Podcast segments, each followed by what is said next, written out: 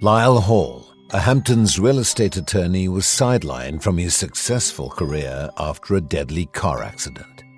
During his recovery, he realizes he has gained something, the ability to read people's thoughts, and not just the living.